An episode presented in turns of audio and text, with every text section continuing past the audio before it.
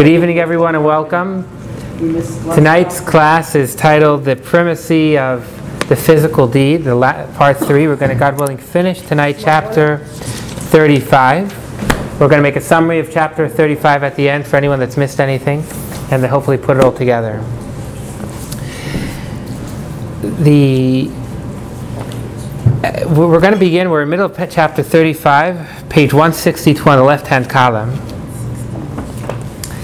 And the ability for the godly soul to do anything is only through the physical is only through the animalistic soul. So the king, he doesn't he has a lot of foot soldiers, and without his foot soldiers, he's not going to get things done. The godly soul is an incredible soul but it doesn't have a direct connection to the body.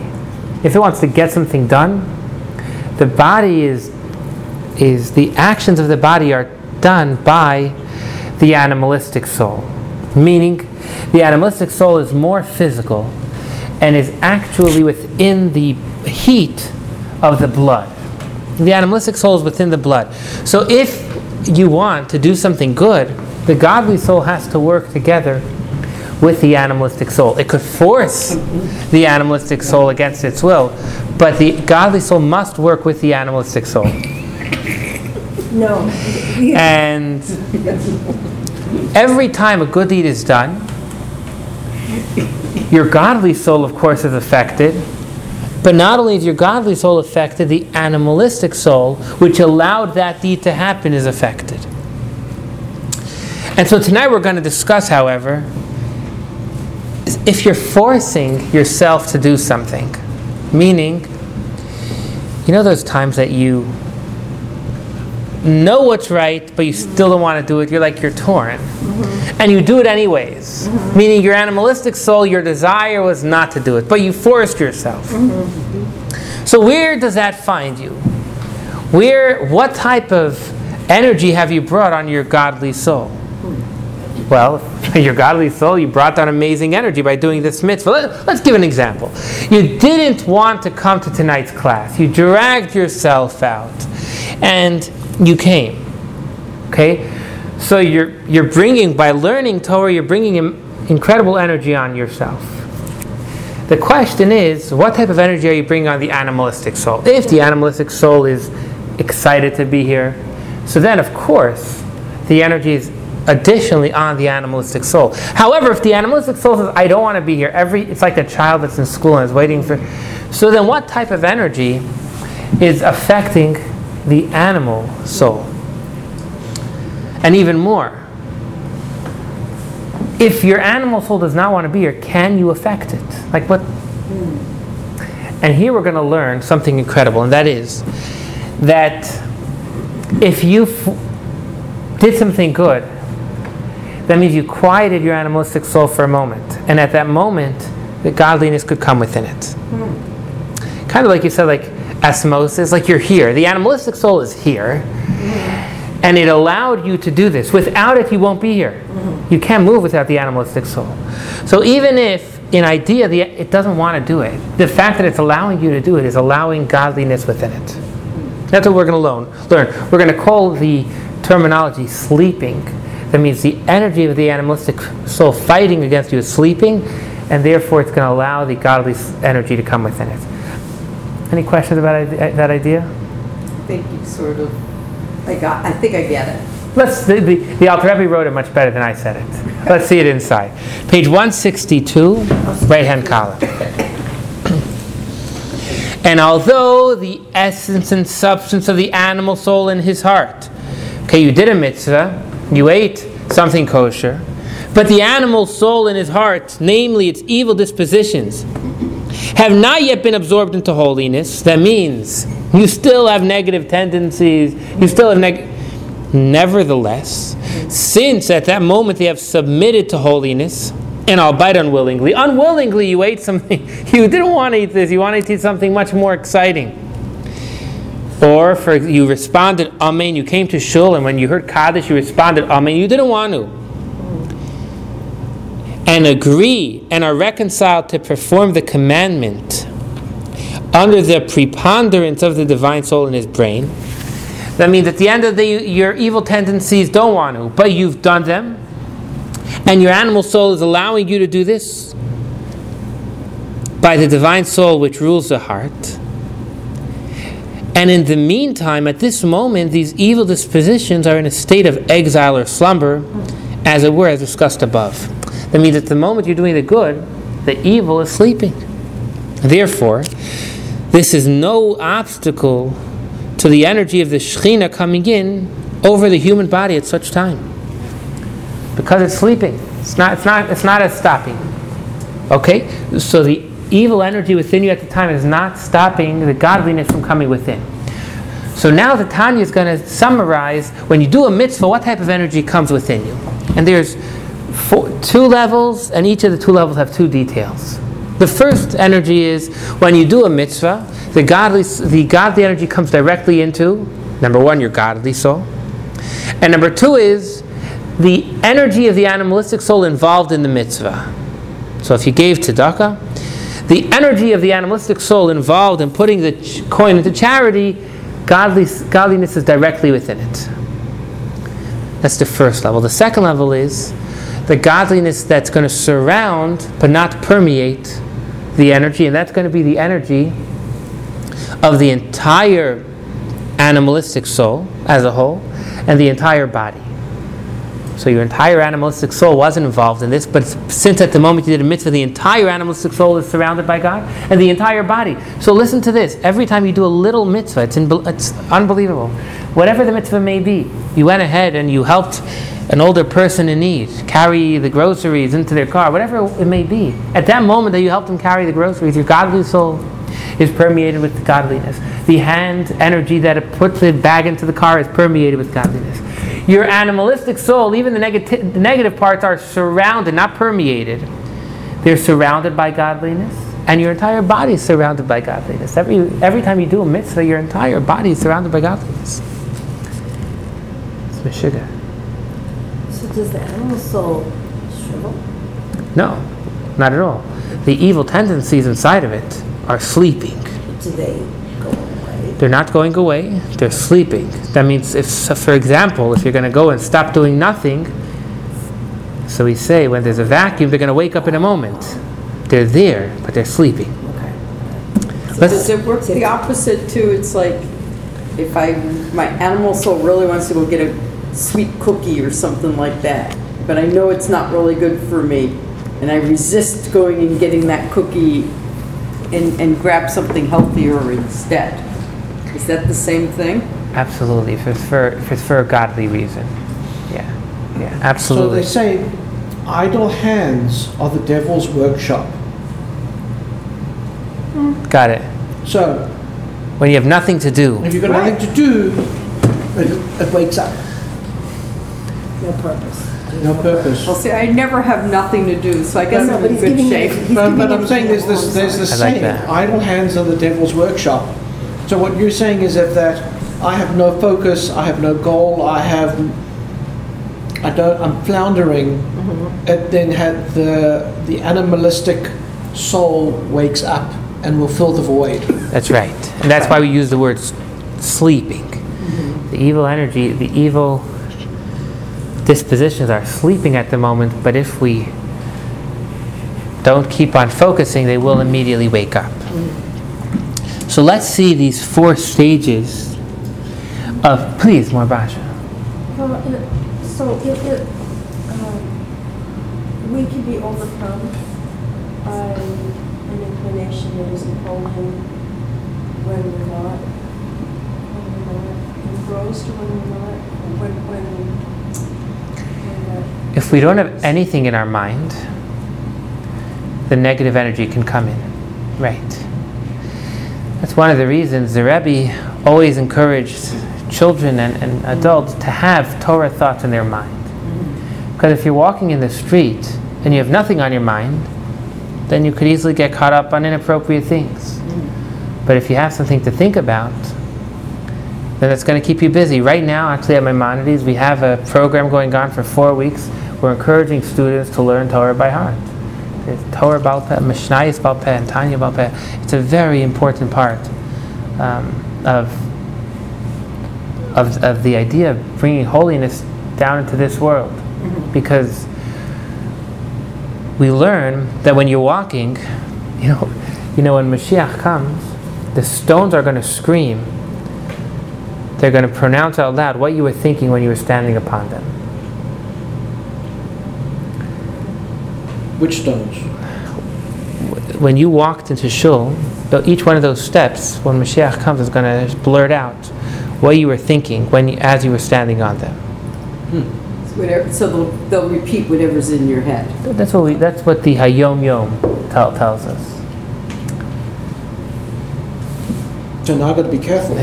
Absolutely. Because you never know. in a good way in a good way imagine imagine what you, the good thoughts you have all of a sudden everyone's going to know what incredible thoughts you had. There was a bounce in my step tonight because I knew I was coming into your class. there's something we learn about you know in oregon we're into the pure, pure air. Mm-hmm. We learn there's something called taharet sa'avir that the purity of air also comes from talking words of torah or mm. speaking. If someone's going to go outside and be able to have a torah conversation that also that purifies the air mm. to the highest degree and we're in a place where there's negative talk being spoken about that's impure air so yes. We should all think about making the world paradise. Amen. Amen. Yeah. So, more Basha, to your point, absolutely, it's important that we try and always have something holy on our mind. Uh, The lack of something is a vacuum that allows negativity in. There was something in this week's Pasha about the, the animalistic soul. I'm trying to remember what it was. I, I wanted to share something. There's an app you can get on your phone or wherever. It's called Jewish TV. It's still back. They have the most beautiful um, little shows on the rabbi's life and the rabbi's influence, and just so beautiful. And it has video of him, and they're just so beautiful. They just really penetrate into your heart. They're really they're not that long either, like 20 minutes. Or, they're lovely. Thank you. So let's see the four steps of the how, when you do a mitzvah, the energy of the, the godly energy affects you. The line start the line starts the, it's the middle of the paragraph, where two words to the end of the line. Thus, the energy of the vital soul. Are you with me? Mm-hmm. Yeah, yes. Thus, the is but more you with me? On this column, the right hand column, that's the energy. Thus, the energy of the vital soul, the godly soul, sorry, the animalistic soul, that is embodied in the performance of the commandment is actually absorbed into the divine light. That means the animalistic soul over here, we're calling it the vital soul. The energy that you use to take that shopping bag and put it into, into the elder's person's car is embodied in the performance of the commandment and absorbed into the divine light. So the godly, the godly soul is absorbed into the divine light. The energy of the animalistic soul is absorbed in the divine light and is united with it in a perfect union. Let's continue. Thereby illuminating the totality of the vital soul throughout the body. That means the entire vital soul is affected by this mitzvah. And also the physical body itself. Number four is also affected in a manner of en- encompassing from above, from head to foot. So says Tanya, however, the, the effect of your mitzvah and of the godly energy on your body is not a permeating effect. No, it's encompassing. What's the difference by encompassing? For something to encompass you, it doesn't have to fit you. It doesn't have to be something that can actually go through you. It's a, it's a godly energy that because your body and your animalistic soul are not pure at this moment, it's not able to actually come within you, but it surrounds you. And this is what is meant by the phrase, the Shekhinah rests on his head. We learn that when a person learns Torah, the Shekhinah is resting on his head.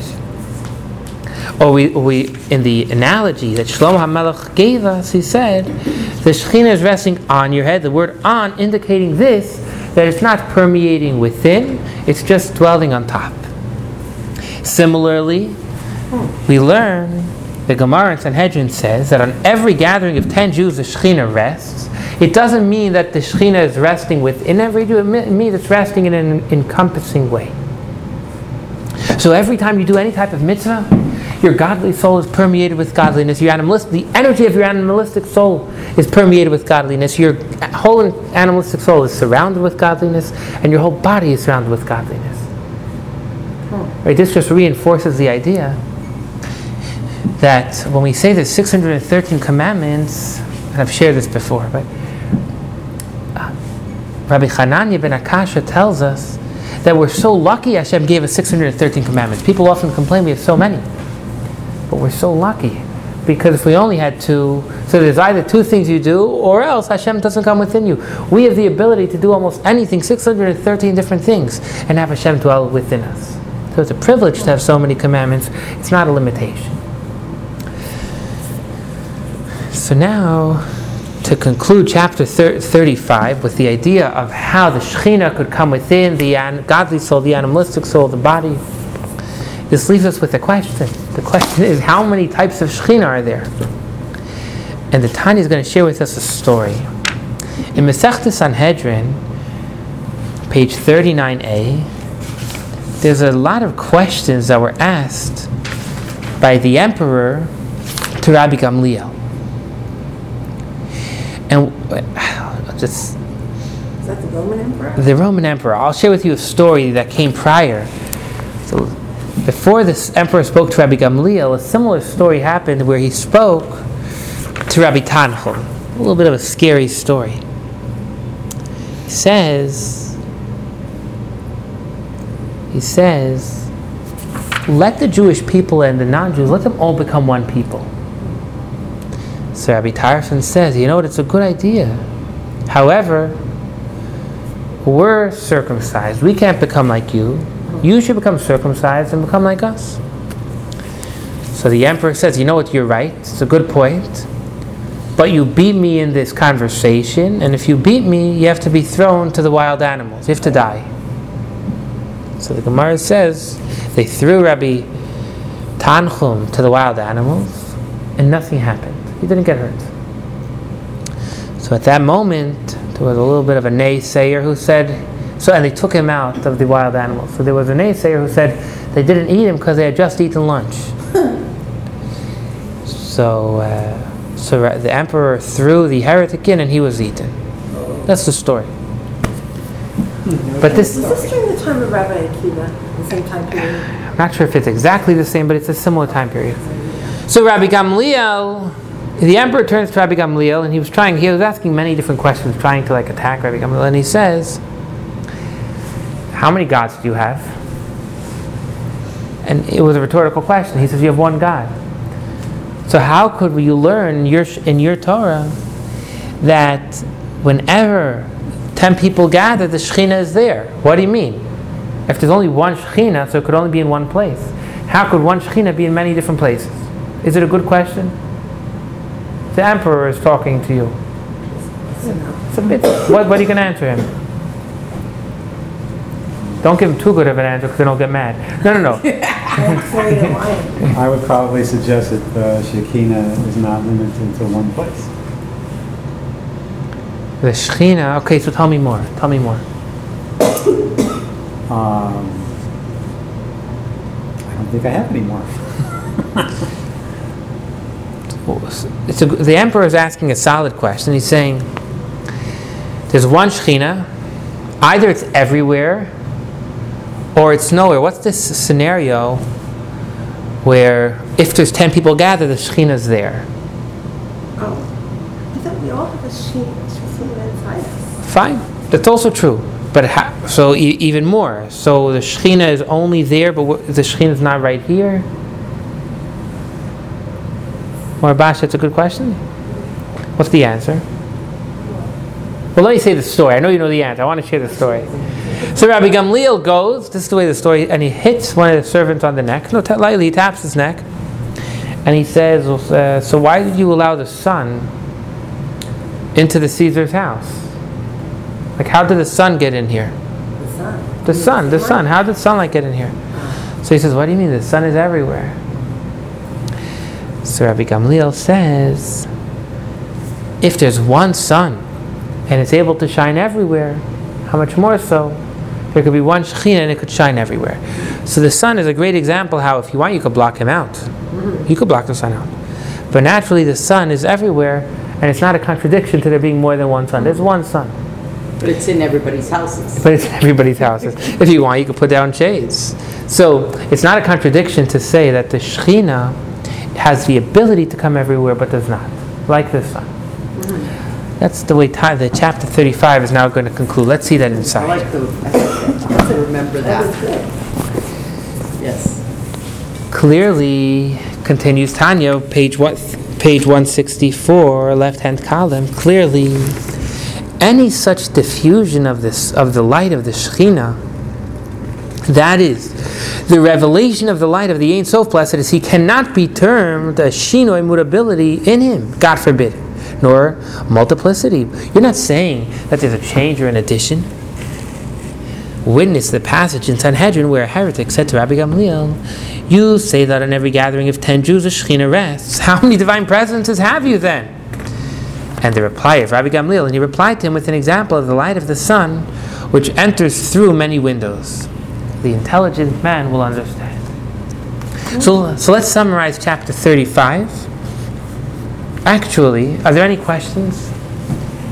Oh, please, more Basha. I'm not sure this is relevant, but um, I heard that when a person is like in the hospital Yeah. very sick, that the Shekhinah rests on their head and that you're not supposed to sit in the bed. Yeah. You're not supposed to go near their head. There is such a thing. Yeah, we do learn that. Shekhinah. is protected. Shekhinah is by a person's head, by the near the head. Yeah. When they're sick or all the time. Well, especially when they're sick. You know, there's a mitzvah of, of uh, Bikur Cholim, visiting the sick. Yeah. The Shekhinah is, is, is there. It's interesting. Is that it always there?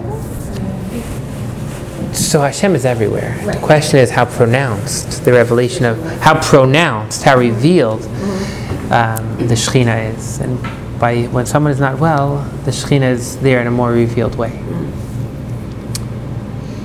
Bikur Cholim is so important that God Himself did it to Abraham, right? Abraham was sick after he had his bris milah. I- I'd like to, for the next 20 minutes, summarize chapter 35, um, and we'll use these handouts to uh, guide us through chapter 35.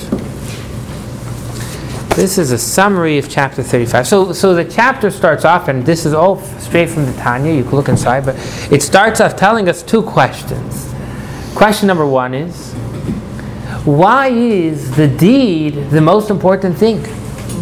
Why is it most important to do mitzvahs? Learning Torah, the study of Torah is so important. And how do we know that the deed is so important? How do we know the mitzvah is so important? Because the, verse tells us that kikaro that it, the, the fulfillment of the Torah and mitzvahs is exceedingly close. Beficha in your mouth, uvilvavcha in your heart, and the conclusion, meaning the pinnacle, the ultimate, is la'asoso, to do the deed. So the Torah is saying it's exceedingly close, and what's exceedingly close? Of course, to speak Torah and to uh, love Hashem, but ultimately la- the, the deed is exceedingly close, and it's something we need to do. So what's so important of, and a primary um, objective to do the physical mitzvah? Let's learn. Question number one. Question number two is, which we have not cha- answered in this chapter, the Beinoni, the intermediary, he never finishes fighting. He's always good at the Beinoni is always his entire life. There's a war between the animalistic and godly soul. And what's the reason? What's the reason that his entire life the godly soul is within the animal soul and they're constantly fighting? Why is this necessary? That's the second question. So if you turn to the back of the page, you'll see a picture of the mashal we gave. Shlomo HaMelech gave this mashal. He said, Hachachamein of Berosha, wise man, his eyes are in his head. So Shlomo asks, what do you, so the, the Zohar asks, what do you mean a wise man's per, eyes are in his head? Everyone's eyes is in his head. Have, have someone that's not smart, where are his eyes? His eyes are also in his head. So the Zohar shares, wise, his, a wise man, his eyes are on top of his head. Why? Because the, why does a man wear yarmulke? Because Hashem is right on top of us. Hashem is right on top of us to remind us, to remind us that Hashem is right there, out of respect. So a wise man, his eyes are constantly focused on, on the Shekhinah that's right on top of him. So let's look at this photo, at this uh, picture. You have the person. The person is a wick, and the flame is the Shekhinah. So what keeps the Shekhinah in the what keeps the Shekhinah attached to the wick? The Zohar says it's good deeds. It doesn't say the study of Torah. It says good deeds. Okay, so now we have we, we want to know. We're asking what's the importance of good deeds. Well, first let's see that the Zohar tells us that the to keep the Shekhinah here, you need specifically good deeds, specifically mitzvos. Okay, so let's now the Tanya continues and discusses we're back on the previous page. We're going to ex- explain the, the mashal, explain the analogy. Oil, what it, oil becomes one with the fire.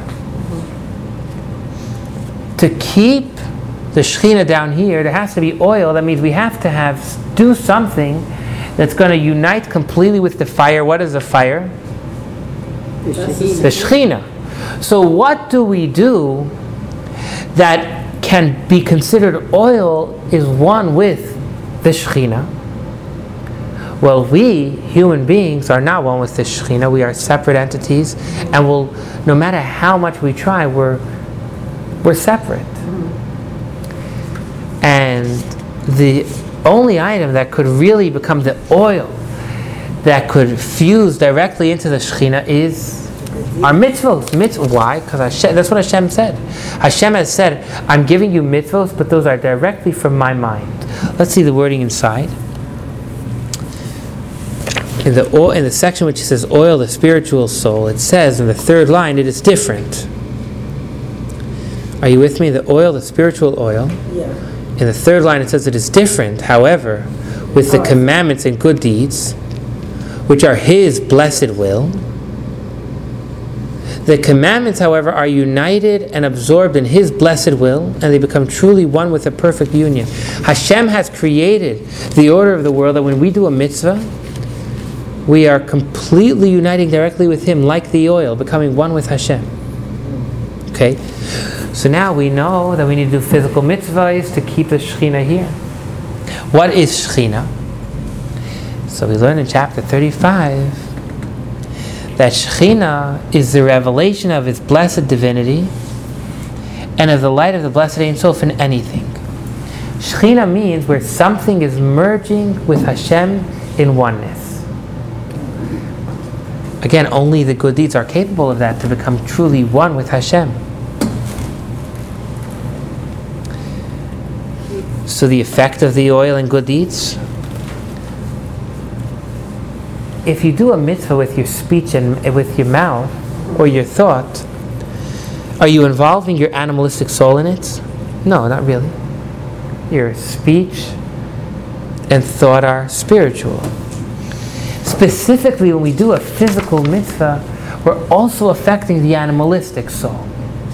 Let's see that inside. Mitzvahs performed with thought and speech. When a person occupies himself in the Torah, his neshama, which is his divine soul, with her two innermost garments only, namely the power of speech and thought, are absorbed in the divine light of the blessed Ein Sof, and are united with it in a perfect union.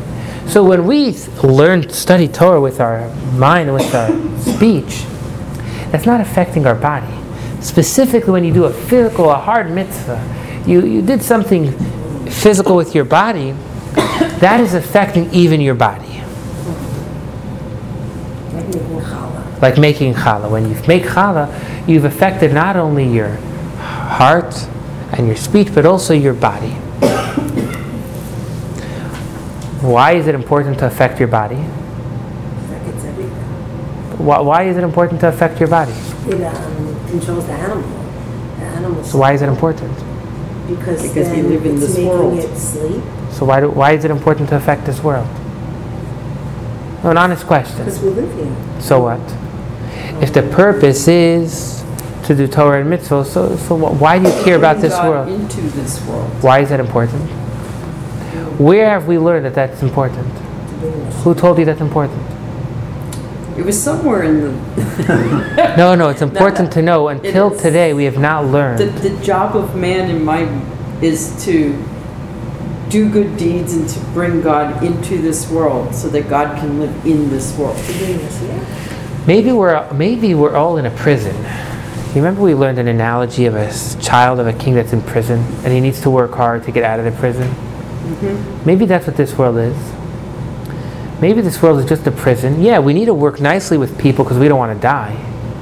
But the purpose is not this world. The purpose is the afterlife in heaven. Where do we get this idea that this world is important?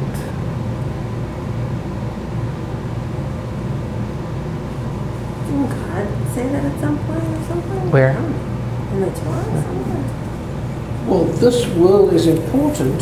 We know what Because but I I'm alive in it. It. Yeah, but maybe you're alive in prison. But I don't know what I don't know, so that's okay. So I'm telling you, you're in prison. Okay. Tell me why I'm wrong. I, you might not be wrong. I might be imprisoned by my own thoughts and actions. Okay, okay. And that by learning and educating myself, I get to see some sun through the bars. And I get to expose myself to things that help me see the light and open the gate to the prison and let myself out. And I get to do that through being um, I'm more aware of who I am and what I am in the world. Self actualized, we want to use that word. You're taking your, your point. In other words, maybe our mission in this world is to, to just stay alive. You know, people say like they're taking it day by day. Yeah. Maybe all Hashem wants is that you should just, you know, have a peaceful life. And then the, you, you, you'll get a reward in the afterlife. Survival like an animal. Maybe, so so maybe We're we're. supposed to make the world a better place. How do you know? How do I know? this? I'm not arguing with you. I'm asking you how it you know. human. Well, because we learned it. We learned about um. Why? You know, the Rebbe spoke very strongly about the Nazis, about the Germans. They were the smartest people. They were truly, they were brilliant. They had the strong. Their brilliance is what brought on their brutality. Mm-hmm. Mm-hmm. So smart doesn't make us. Yeah, love and compassion and and good deeds and helping people and making this world paradise, bringing peace on earth. who said we need peace here?